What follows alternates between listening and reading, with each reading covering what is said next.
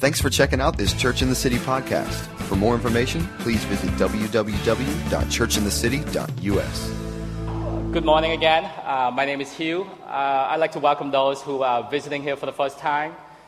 Um, we uh, are currently going through the series of um, After God's Heart, A Life of King David. This is a nine-week series. We are currently in the week six of nine. Um, the series is about David having God's heart as he went through the different stages of his life. Uh, I'm going to take a quick minute, a few minutes to do a recap of the previous five weeks, and then we're going to go on to this week, which is David becoming king.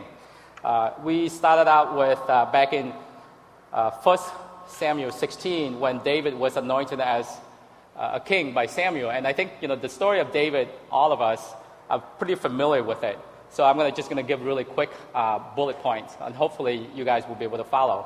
Uh, so David revealed, uh, not David, God revealed David's destiny in front of his family, and he was immediately tested. Because for those who have siblings, you know that there's nothing fiercer than sibling rivalry, especially especially when you're young. And for those who are older, I mean, how would you like that you see the little, your youngest to be anointed as king, the future king of Israel, right in front of your eyes? So, um, you know, David was immediately tested. Uh, however, you know, we... Scripture didn't really say much about how he was treated, but we got a glimpse of that in um, First Samuel seventeen, verse twenty-eight. You know, that was right before the battle of Goliath when David went to the front line and his older brother told him, "Why have you come here, and with whom did you leave those few sheep in the wilderness? I know how conceited you are and how wicked your heart is." So that gave us a really good glimpse in terms of what he had to grow up under. However, in the following week, which is the next stage, we learned that David was able to have peace and rest, and he remained close to God through worship. We learned that David had a heart for worship because he loved God. Uh, and then after that, you know, we talked about David versus Goliath. We learned of, of David's love and his faith and his trust in God. It's uh, it was so big that it overflowed onto all the other soldiers. Because I mean, if you guys read that story, if if you were a, a an experienced warrior, why would you let this young boy who's never done a pretend fight with another warrior to represent you? Because as you may recall, when Goliath came forward to challenge the Israel, he said, "Send me a man, and if he and we're going to fight, and if he's able to fight and kill me," this is First Samuel verse seventeen, verse nine, chapter seventeen, verse nine, "if he's able to fight and kill me, we will become your subjects. But if I overcome him and kill him, you will become our subjects and serve us." So, you... You know, as, a, as an experienced warrior, you're going to let this little boy represent you because chances are he's going to get slaughtered and you're going to become slaves to your enemy, the Philistine. But his love and trust in so God was so great that it overflowed onto all the other people, and they trust and, and have faith in God through David. And then the stage after that is, you know, we talked about David as a fugitive and friend, uh, how he always seek God during the dry season, no matter how long that dry season was. He continued to press forward. His love and trust in God never wavered. Um, I'm echoing a little bit. Is that closer? Closer to my mouth? Hug it? Bend it? Okay. Okay. How's that? A little bit better? Uh, so then uh, after that, um, what were we? Fugitive and friend. So after that, we, we learned last week, Nate... Uh, share about David's mighty man. It's an example of David's love for God. It was so powerful that it influenced the people around him. You know, these these um, ordinary men, actually less than ordinary men, became extraordinary men because of David's influence and his love uh, for God that spilled out onto those people, where they became heroes, and they they became extraordinary heroes who will be remembered throughout history. I think that's what they, uh, Nate shared on last week, right? I wasn't here. So, I'm pretty sure that's what he shared on. Nate's not here? Okay. I can say whatever, right? Oh, oops, he's back there. Sorry. Um, anyway, so today, um, uh, I realize I joke a lot. So, if I throw a joke here in or there, I'm sorry. For those who are visiting. Um, I do take this very seriously. It's not, it's not because I don't. Um, so, today, I want to share with you guys about David, who loved God with all of his heart. The day that he became king of Israel, um, It's going to be in Second Samuel chapter five. For those of you who brought your Bible, um, you can turn to there. Uh, I'm going to be able to, I'm going to, I'm going to skip through this chapter a little bit because uh, due to the time constraint, I will not be able to go through this verse by verse. Um, I would strongly encourage you guys to read this, this chapter and next chapter actually on, on David and how prepared he was and how ready, how ready he was for this day when the day of destiny came for him. Um, it's, uh, it's kind of interesting, you know, when I was preparing for this, and that's during the worship time and, and the word that came through, it just, I just felt like God is completely speaking into the things that I want to share today. And it's, as, as I'm sitting here and I'm wondering whether I should actually change the whole thing around, but I'm going to stick to it. And hopefully you guys will see it, the way that God's worked and he wants to speak to us is, is somehow is always kind of go along with what he wants to tell us and what he wants to share and teach us. Um, But, okay, so Second Samuel chapter five. We, um, h- hang on, before that, so Second Samuel chapter two, David became king of Judah, but that's not the same thing, right? King of Judah is not the same thing as king of Israel. So uh, he was not content with that. So roughly seven years, seven and a half years passed from uh, Second Samuel two to Second Samuel five. Finally, all the elders in Israel came together to... Um, asked David to be king because they said in verse two that Lord said to you, you will shepherd my people Israel and you will become their ruler. That's um, that's roughly twenty-two years from when David was anointed to be king until when he actually became king. That's a long time. You know, it's uh, there's, nothing was written in here about how David reacted, but I think a lot of us would stand up and say, finally, Finally, you guys come to your senses. You know, finally, you realize that this is the thing that I was meant to be. But none of those things had happened. Because David, his love for God, and was steadfast. Whether things are going well or not going well, he continued to press in. Um, just a quick comparison between David and Saul. The, you know, uh, so you guys may know this. Saul, he was anointed as king by Samuel by himself in private. What David was was done in front of his family. The description for Saul, where he was a man a head over taller than everyone else.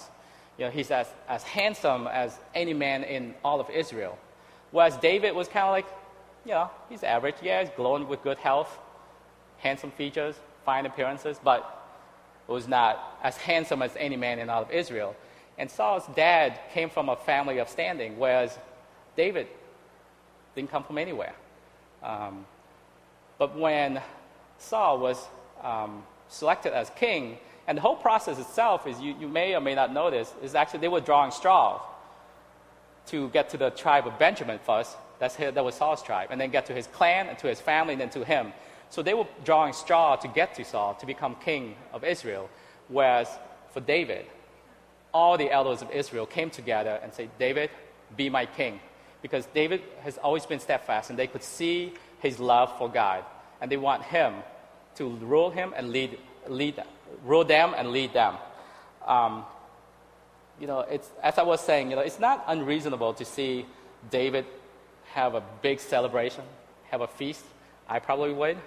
I'm not David, but I probably would. You know, have a big celebration, make this all big announcement about finally, I'm finally going to become the king. But that's not what David did. Because of his love for God, he was ready. During the dry season, he was prepared for what he's going to do. So when the time came, he knew what he wanted to do next. Because as you move down in that chapter, he and his man went down to Jerusalem. Because in his mind, this is step number one. I'm going to go down and take over the city and turn it into the city of David. This is where my kingdom is going to get established. He knew that. And, you know, it, it talked a little bit about the fortress. Uh, it was built in Zion. It's a mighty fortress. People, Jebusite, they, they were ruling that in that place, and they thought, you know, this is such a great fortress. The blind and the lame can keep David out. But that's not the case. They didn't realize that God was with him. So he took over that city, and his um, authority and his his love for God just continued to gr- to to, grow, to grow from that. You know, they he did not have to... Um, sent out messages throughout the land to say that I am now king. You know, he didn't have to send messages out to the neighboring country to say, I am now the king of Israel. Watch out for me. Because his love for God was so strong and his authority is so strong that people actually recognize it from him. Recognize that he is now the king of Israel. Uh, because I think in verse uh, eleven, where the neighboring king of Tyre recognized that and sent his own laborers and materials to build a palace for David. That's when... If we go to verse twelve, it's like, that's when David knew that God had established him as king over Israel and had exalted his kingdom for the sake of his people in Israel. So in the beginning, David had confirmation from the people. But now, this is when he can be comforted because now he realized he has confirmation from God. And it's, it's an important note for us to, to, uh, to pay attention to because he got confirmation for the people, but he kept doing what he was supposed to do. And finally now, he got confirmation from God. Uh, and it was important for David because of his heart. His heart is after God, and he only wants to do God's will. Um, as we move a little bit further down uh, the end of the chapter, it's um, so after David established his kingdom and is recognized by other people, and God confirmed it, what do you know? The old enemy came back. In verse seventeen, you know, the Philistines went up in full force because because they heard David had been anointed king over Israel. You know, this I, I find it really interesting when I read this, because this is this is the same enemy, the same armies that got a courtside seat of the one-sided beatdown. Right? We all know the story of Goliath. It lasted what, two minutes? One? I mean, how long does it take to throw a little rock and go up and chop someone's head? Two and a half, two minutes. I mean, that's incredible.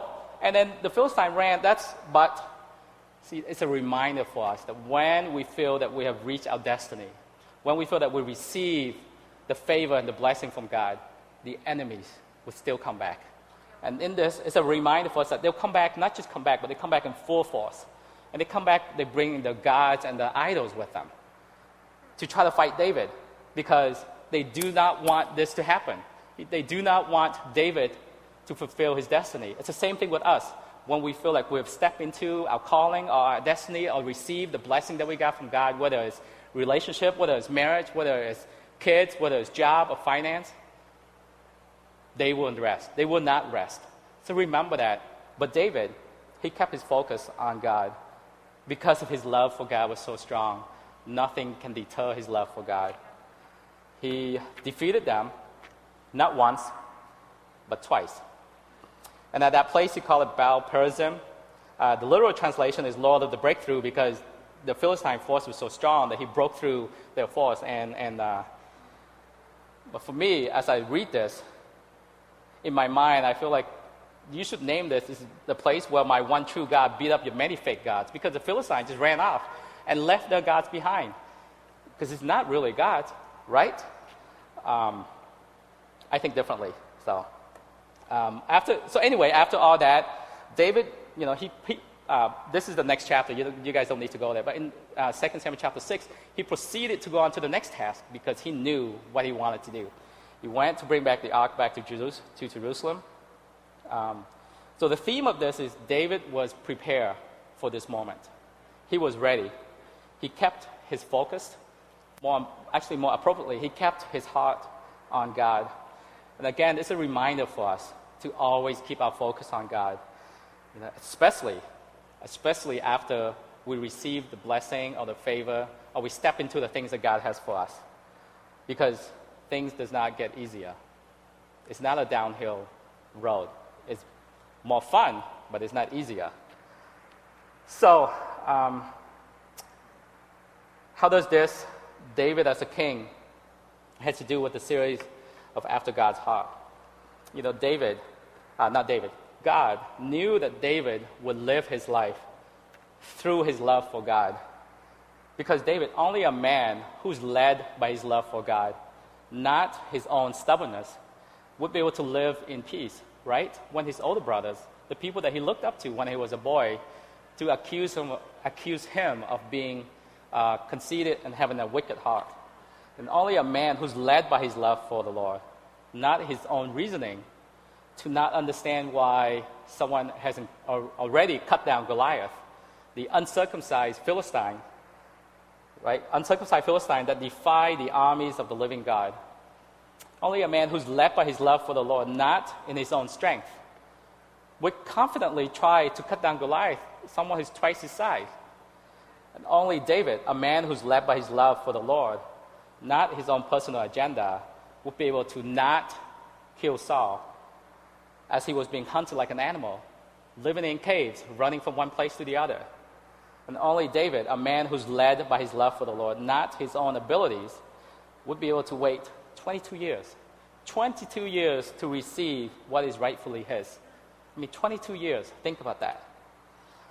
And only a man who's led by his love for the Lord, not his own self-righteousness, and that would not celebrate when he finally reached his destiny. And David, only a man who's led by his love for the Lord, not his own personal goals, would rule as a king like he's been doing it for years. And um, what's even more amazing is I think David, I believe that David knew, not David, I think God knew that David would only be able to live out the very first part of that greatest commandment.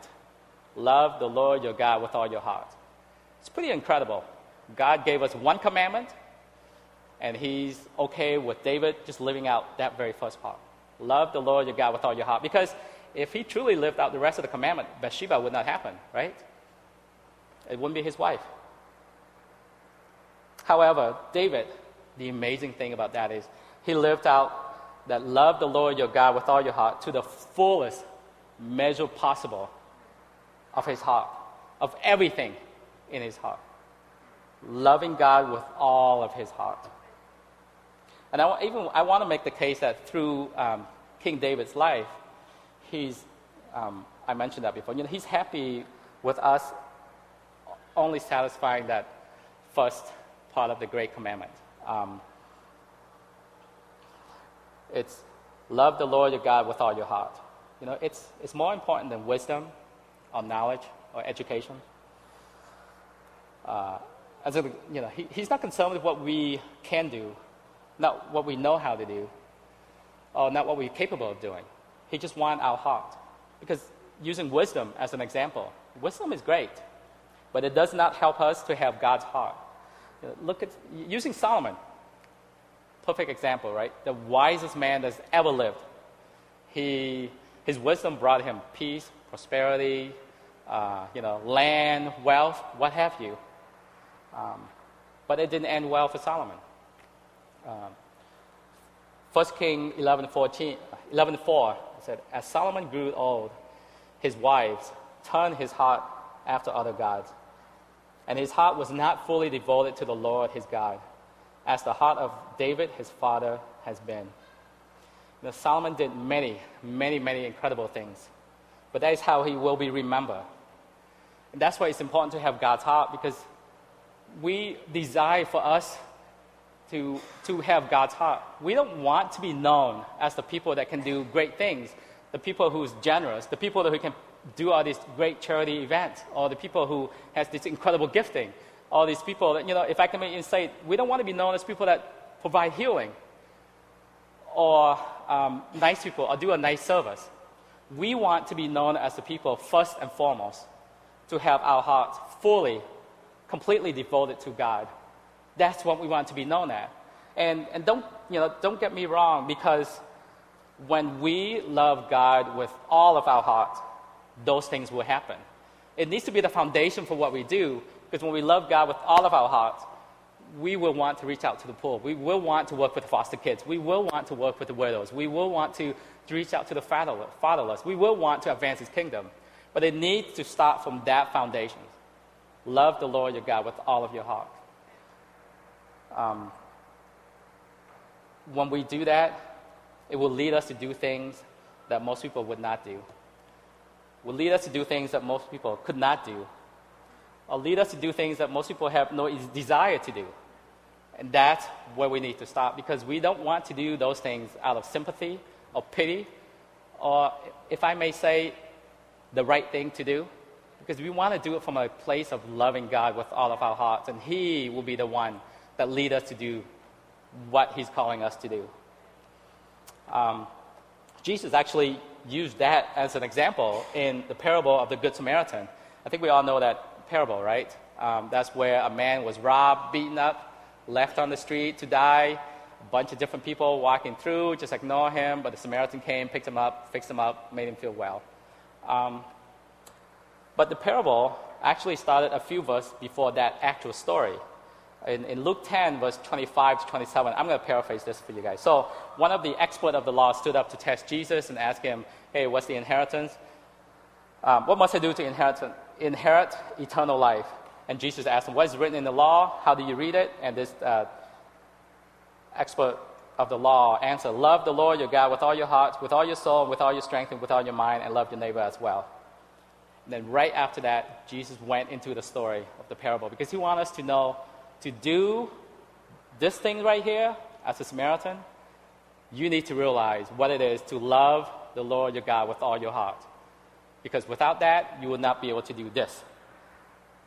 So, um, why should we love God with all of our heart? You know, this, this um, I was hesitant a little bit when I put this question up, because there's a room full of Christians in here.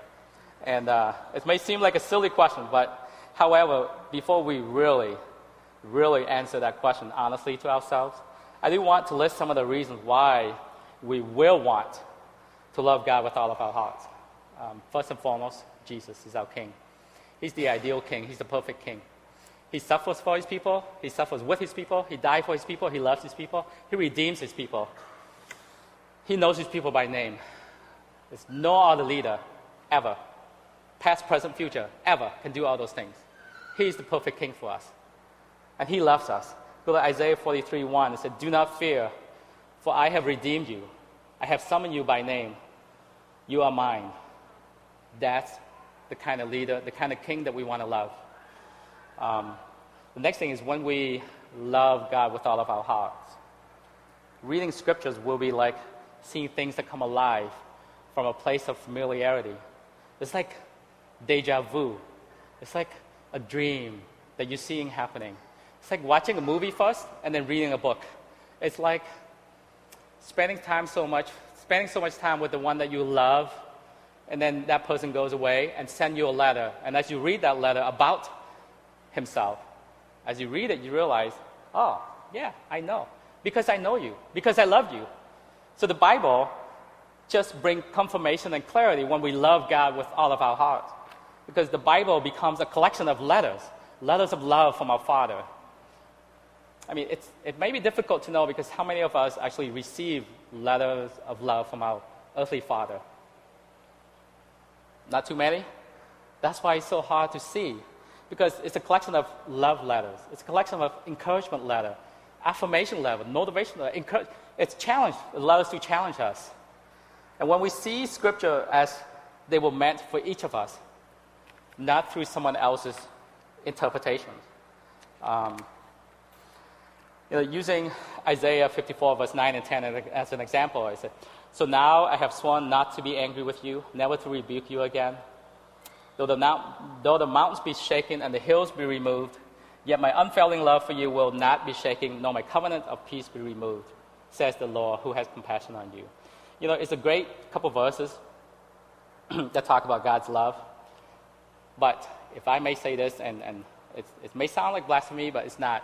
But after you read it for so long, the impact is a little bit minimized. And after you hear it used so often, the impact is a little bit minimized. But when you love God with all of your heart, the translation is not what you see anymore. It's, it's like, I'll always forgive you. I'll always love you no matter what. I will never reject you. Even if you turn your back on me, I will still love you. I love you more than you think. I love you more than you know. I love you more than you can ever imagine possible. That's what it means. And that's what it should mean to us when we love God with all of our hearts. It's no longer a poem. Throw all the genre aside. Apologize to all the theology students. I am one too. So there's genre, there's type of stories. Throw all that aside. It's a love letter from God. That's how we should read it. So that we can know Him more. Know that He loves us. Um, You know, as Scripture comes alive, as Scriptures come alive, we will, we will realize our dependence on Him.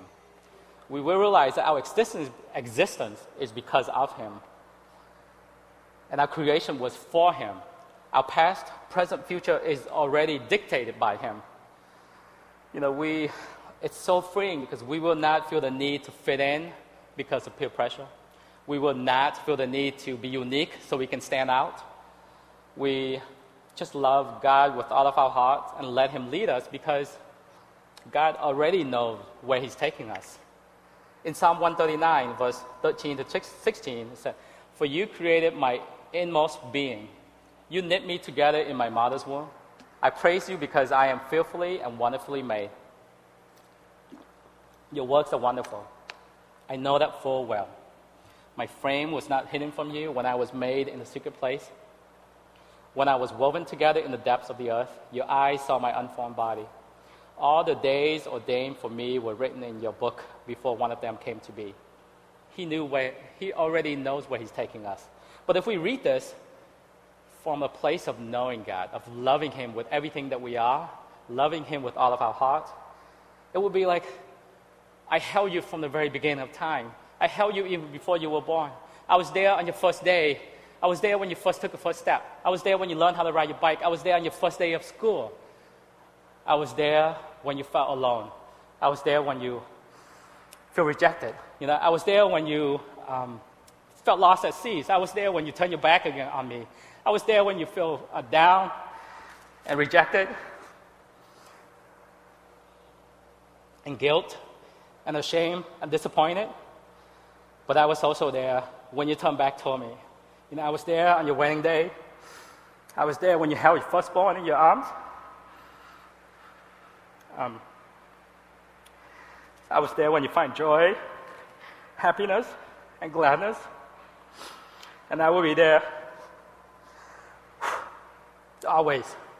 In the days to come, the weeks to come, the years to come, I will always be there.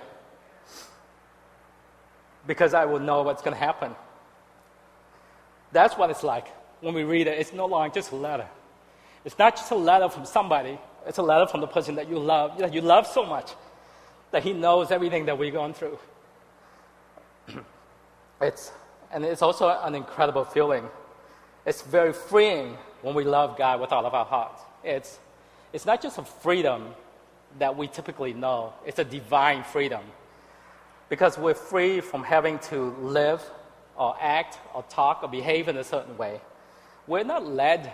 We would no longer be led by custom or culture or our upbringing or how we're supposed to do. Because we're led by God's heart when we love Him, when we seek Him, or when we follow Him. Because in Romans five five, it says God's love has been poured out into our hearts through the Holy Spirit who has been given to us.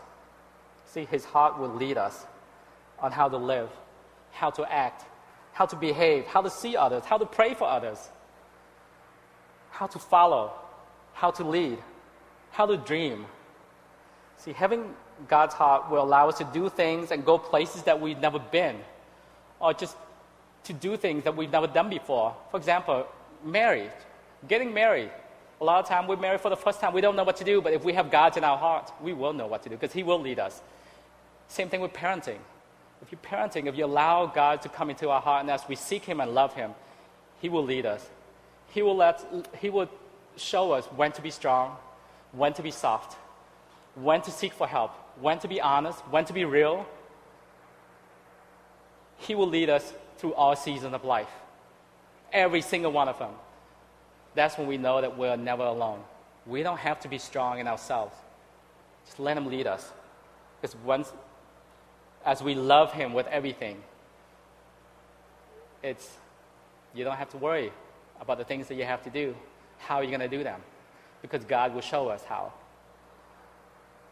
Um, I can go on and on, but those are just some of the reasons why we want to love God with all of our hearts, because that's what He wants. Love Him with all of our hearts. Not some, not most, but all of it. Not love... I will love God when I'm, it's not I will love God with all of my heart when I'm married. It's not when I will have kids. or not when my kids will be older, or not when my financial situation will change, or it's when, I don't know, whatever. But he just wants us to love him right now. Just love me with all of your heart. That's what he wants right now. The And you know, it's when the commandments say love the Lord your God with all of your heart, it's not love the Lord your God with all of your heart. He wants that deep, passionate love, the kind of death-defying love, the kind of things that you see in the Middle East where you look death in the eye and you say, I will love my Lord, my God, with all of my heart. It's the kind of love where you have an aching feeling where you are away from his presence. You miss it. It's the kind of love where I would sacrifice my only son, like Abraham kind of love. It's kind of love where you've never loved anything or anybody before or ever after. That's the kind of love that he's seeking from us, because he is our God. It's because he loves us so much. He loves us more than we could ever imagine possible, would ever know, or would never even think that was possible. Because he is zealous for our love.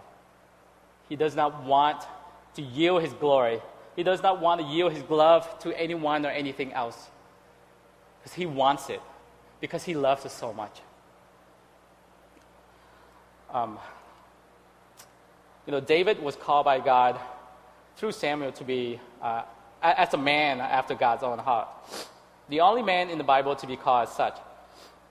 However, you know, we can all be a man after God's own heart. We can all be a woman after God's own heart.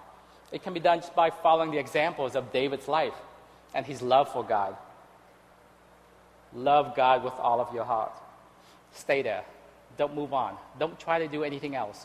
Just stay there until you can answer that question. The question I listed earlier. L- love the Lord your God with all of your heart. You know, David, we all know that David had many faults. But one thing that we cannot deny is he loved God with all of his heart. You know, he knew and he trusted in his destiny. It's not because God anointed him to be king of Israel, yes, but it was because he had God's heart. He trusted in him. He loved him. You know, if, if you were anointed as king and probably fifteen years later, you're probably going to want to know when it's going to happen, right? For me, maybe two years later, I'm going to want to know when it's going to happen. For you, some of you guys, maybe ten, maybe fifteen. For David, it took a little bit longer. But because of his love for God was unwavering. Um, and because of his love for God, it enabled David to live a purposeful life. He knew where he was going. He was not afraid of where, he's, where his life is leading him. And he knew where, and even though he struggled at times, but David always knew that God was with him. No matter how bad things got. Yeah, he, we talked about he waited for a long time.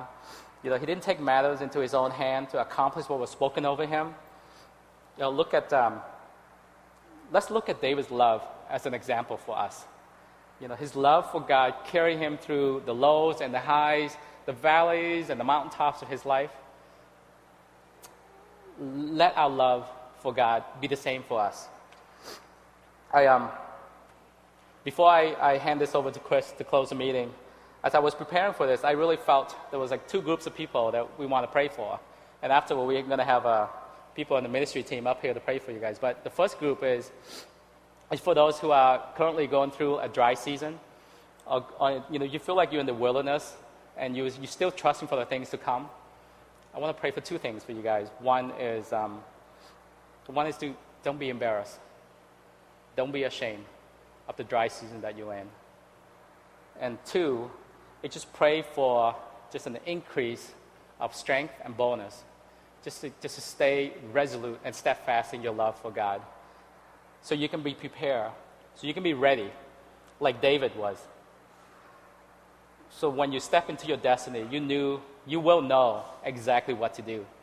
You're not going to let the things, the favor and the blessing that God is bringing to you, or the breakthrough, will distract you, take you off course. Um, so that's one. And the second group of people is I, um, I, I just feel like to pray for is um, those who just recently received favor and blessing from God, or who just received, recently received breakthrough. We want to just come and stand with you and pray for you, so then your focus will remain on God. Your heart will remain with him. Your love will increase for him. And those are the two groups of people that I, I really have on my heart to pray for.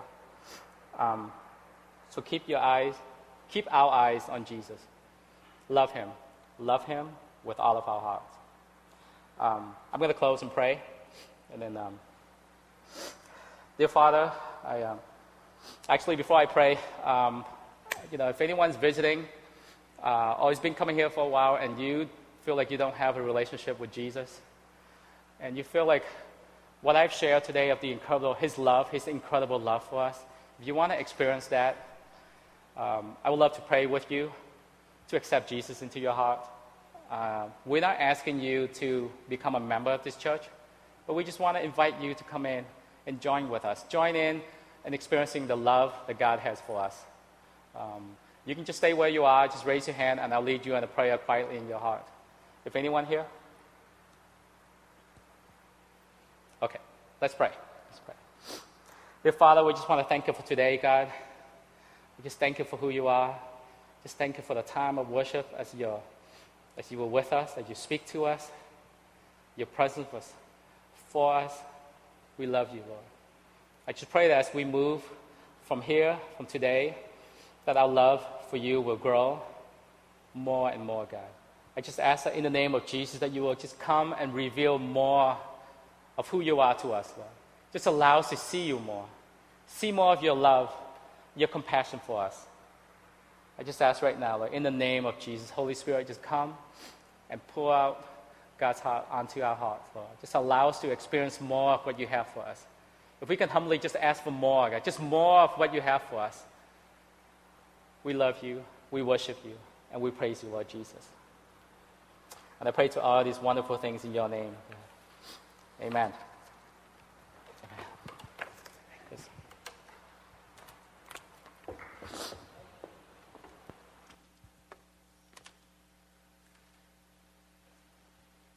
Hey, Hugh, thanks. That was a great word. I said uh, we actually should have Hugh up sometime to share his testimony.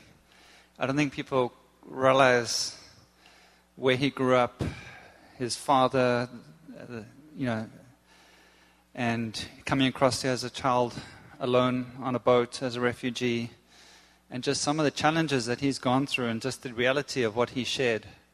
It wasn't, you know, theory, you know, just seeing what, how God's, you know, worked out his calling and just, you know, just seeing Hugh's life and just working through just like David, just putting a heart after God and just seeing God's transforming power in his life. So I think we should do that sometime. It's a really interesting story.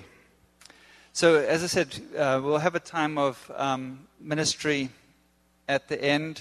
I think for the folks um, who would like Hugh and Vanessa, the stuff that Hugh was sharing, uh, just come to the right. I just wanted to share a quick testimony. And what I'm about to do might look a bit awkward, but you'll see why.